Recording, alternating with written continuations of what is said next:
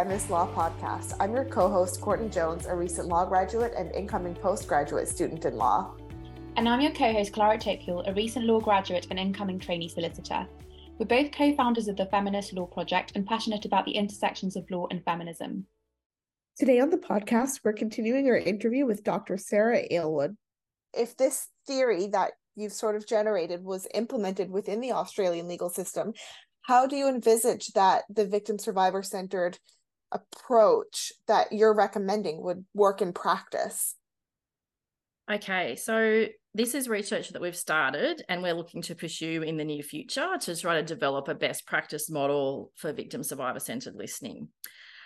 Um, so I could outline, I guess, a few aspects of what this what we think this model should look like. So first, the first relates to the process by which um, women can share their voices with a particular organisation. It could be a law reform commission. I think this eventually that we should be extending this to parliamentary lawmaking processes as well. So this requires, at the very least, a trauma-informed approach to listening, um, including speaking with survivors individually in very small groups with support people present, and it would involve deep and empathic listening in that interaction between the survivor and whoever is the representative of the law reform agency. This needs what how this is set up needs to be needs to be giving agency to the victim survivor. It needs to be done in the way that is going to make it the most the most possible for them to be to be supported in giving that testimony. So, in some situations, that might require the presence not only of a support person, but the availability of a trained trauma counsellor at the discretion of the victim survivor.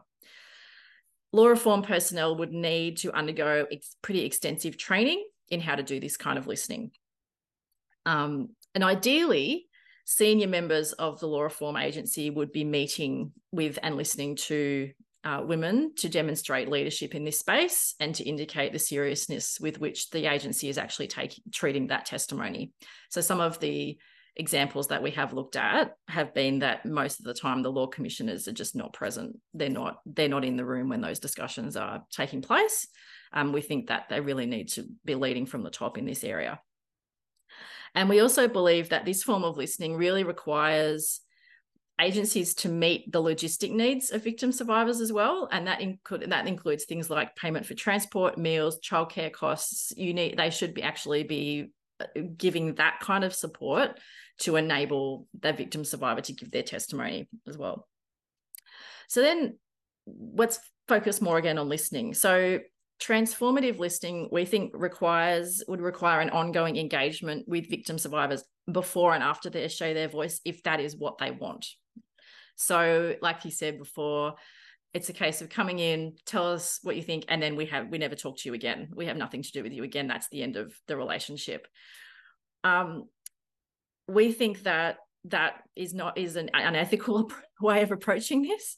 Um, and that this approach would demand an individual engagement to keep them informed of what is happening, to give them more opportunities if they want to, to revisit what they've said, um, and for that kind of follow up and that's part of the responsiveness element. And again that needs to be within the control of the of the individual person. Like they may or may not want that but that should certainly be available so that they can feel like they have some kind of ownership and ongoing role in that process. And we also think like well the model we'll be developing will be looking at how um, particularly how transformative listening particularly the elements of openness, attentiveness, and receptivity that really requires the law reform agency to be transparent and accountable about how it makes decisions and recommendations. Now, I can't really speak for how this works in other jurisdictions and how the law commissions work in the UK, for example, but in Australia, there's a wide variety of approaches that are taken by law reform agencies in how they publicise the submissions that they get how they cite the submissions that they get in their reports and the different sources they use in their reports. Sometimes they will publish they will publish submissions. Obviously that would need to be with the consent of the person writing it. Sometimes they publish them. So for example the human rights commission when it did the respect at work report actually published uh, about 58 submissions that it received from individuals and um, as part of that process. There were a lot that it didn't publish as well um, at the discretion of the person writing it And the fact that they published all of that and they cited them extensively in their report actually means you can look at that report and say, well, we can see how and where they listened. Other law reform agencies do not publish even a list of who was who contributed to that process and they don't cite in their report how it contributed to that process so the the whole process how they made their decisions how they made their recommendations how they weighed the pros and cons on particular legal questions and issues is completely opaque and this is a problem because law reform agencies can be highly influential and they can have a real really strong influence over lawmaking processes over policy development and we're basically in, an, in, in a circumstance where they have very little accountability as to how they actually reach their decisions and formulate their recommendations. So, listening actually requires, or demonstrating listening requires them to be more open and accountable and transparent about how they do that. And so I don't I don't really think it's possible to be an effective listener and to demonstrate that you're listening unless you're prepared to be accountable to your stakeholders, including victim survivors. And finally, transformative listening um, requires that the listener act on what they've heard. And this, I guess, this is one of the most important part. So sometimes that will require law reform agencies to make bolder and more disruptive recommendations in the interests of protecting women and children from violence. And this will require the prioritization of gender equality, sometimes above other competing interests. This will, at the very least, it will requ- require law reform agencies to regard women victim survivors as experts, not only experts in their own experience, but experts in what that experience tells them about how the law should be changed. How their experience could have been different in different if different legal and policy frameworks were in place. Because what we often see is we see law reform agencies ostensibly listen to victim survivors to understand the nature of the problem right? So yeah we can we want to we want to hear you because we want you to tell us about why this is a problem. Yeah but we're not interested in what you have to say about how you could fix this problem. We're going to talk to the law society or we're going to talk to law council. We're going to talk to academics. We're going to talk to barristers. We're going to talk about other people about how the law should be changed. We're not actually interested in what you think about what law reform should look like in this space. Um, that there is a real tension there um, between like, yes, we're happy to call you in and we're happy to, for you to tell us about the problem, and we're now going to tell you about how we're going to fix it, rather than actually listening to how victim survivors think that the law should be changed because they do know how the law should be changed. They are experts in that experience and I feel like at the moment, a lot of law reform commissions are not actually treating victim survivors like they are experts in that area. So, and really, I mean, there, that really is a form of epistemic violence that law reform agencies should really not be inflicting on people they invite in to share their stories with them. Um, and there will be times when victim survivors are asking for something that law reform agencies can't do, right? That they can't recommend. And in that circumstance, a responsive, transformative listener doesn't just ignore them or put them to the side and say, well, no, that's just not how our legal system works. It explains and engages with them, it explains why that can't happen. It actually addresses that in the report and it tries to seek solutions or at least provide some options for how that problem might be addressed outside of the process. So there's no doubt that taking a victim centered victim survivor centered approach to listening is would be hugely resource intensive. And that's that's but we know that that is apparent. And it involves building and maintaining relationships over time rather than at the moment we essentially have a highly transactional model in the way that testimony is dealt with. So this would require a, a, a really different mind, mindset around how you're actually engaging with with the, with people over a period of time. So yes, like I said, it, it is going. It would be very resource intensive. I know that agencies who are doing this kind of work are often financially stretched, but we do believe this would actually make uh, have a really significant impact. Thank you for sharing that. So we've talked about like what the theory is and how it came about and how you think it could work in practice. So how can we ensure or i guess how can people in australia ensure because i'm not australian uh, but how can people in australia ensure that women's voices are listened to more fervently in the australian legal system going forward? There is a lot of work to be done to convince legal institutions and personnel within those institutions and legal actors to start to pay attention to how they listen so I think raising awareness about the importance of listening is a key starting point. And our project is currently focused specifically on law reform. And I'm really happy to say that we have already received some interest from the Australian Human Rights Commission in the work that we are doing to bring awareness to their own processes of listening in the context of the implementation of the Respect at Work recommendations. And I hope that continuing our work in this area, and particularly what one thing we are going to start doing is when the opportunity comes up, we're actually going to start making submissions to law reform institutions and parliamentary processes that are not just about the substantive issue that that particular inquiry is addressing, but we're actually going to start making submissions that speak specifically to the process and to the importance of listening within that process in the hope that we can start to draw that, that attention and bring that awareness to this issue um, so that we can hopefully create, you know, a, a more ethically sound listening approach, a safer environment, particularly for victim survivors, um, and that will lead to better outcomes overall. And we do see this as being potentially quite transformative in the decision-making processes of several agencies as well as um, Parliament in relation to the actual sort of development of legislation and the implementation of recommendations. Uh, absolutely. Um, and again, this again leads very nicely to my next question. So, you know, you mentioned that you think it could be transformative. So, what impact do you predict could occur if this theory was implemented, and how instrumental would listening to women's voices be regarding? I mean, and there's perhaps an obvious answer here, which is very impactful. but how instrumental do you think that listening to women's voices could be regarding, you know, violence against women and girls, especially considering you mentioned that you know they're experts in in, in this kind yeah. of experience?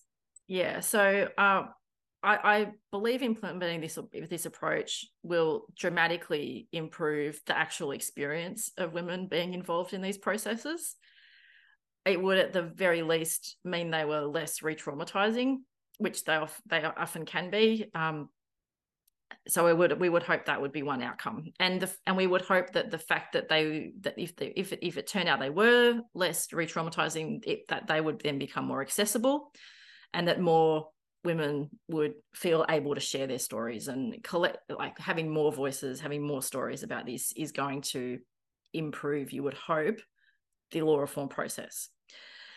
We also, um, and because of that, we believe it will produce better law reform recommendations um, in the well law reform recommendations that are more attuned to actually trying to address the problem, and that have uh, at their core when you're looking at violence against women actually placing gender equality as one of the drivers and goals of that piece of law reform, which it, it's difficult to find that sometimes in the way these processes work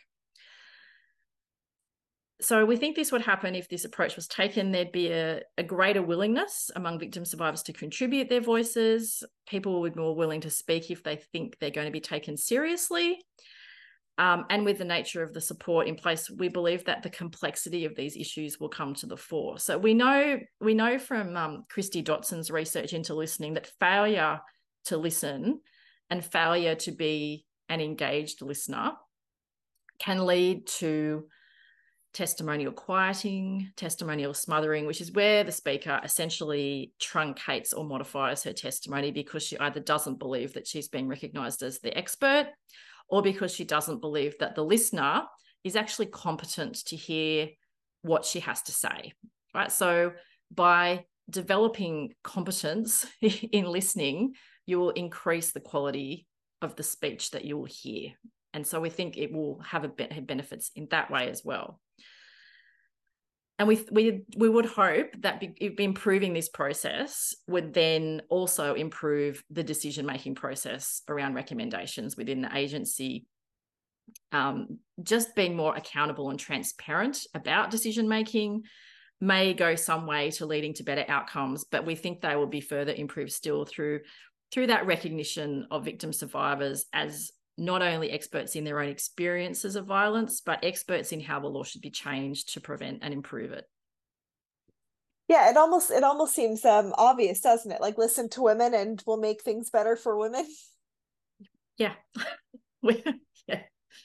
Um, so the theory that you've introduced in this paper seems to fit into a change in approach to to law and law reform rather than an actual change in law itself.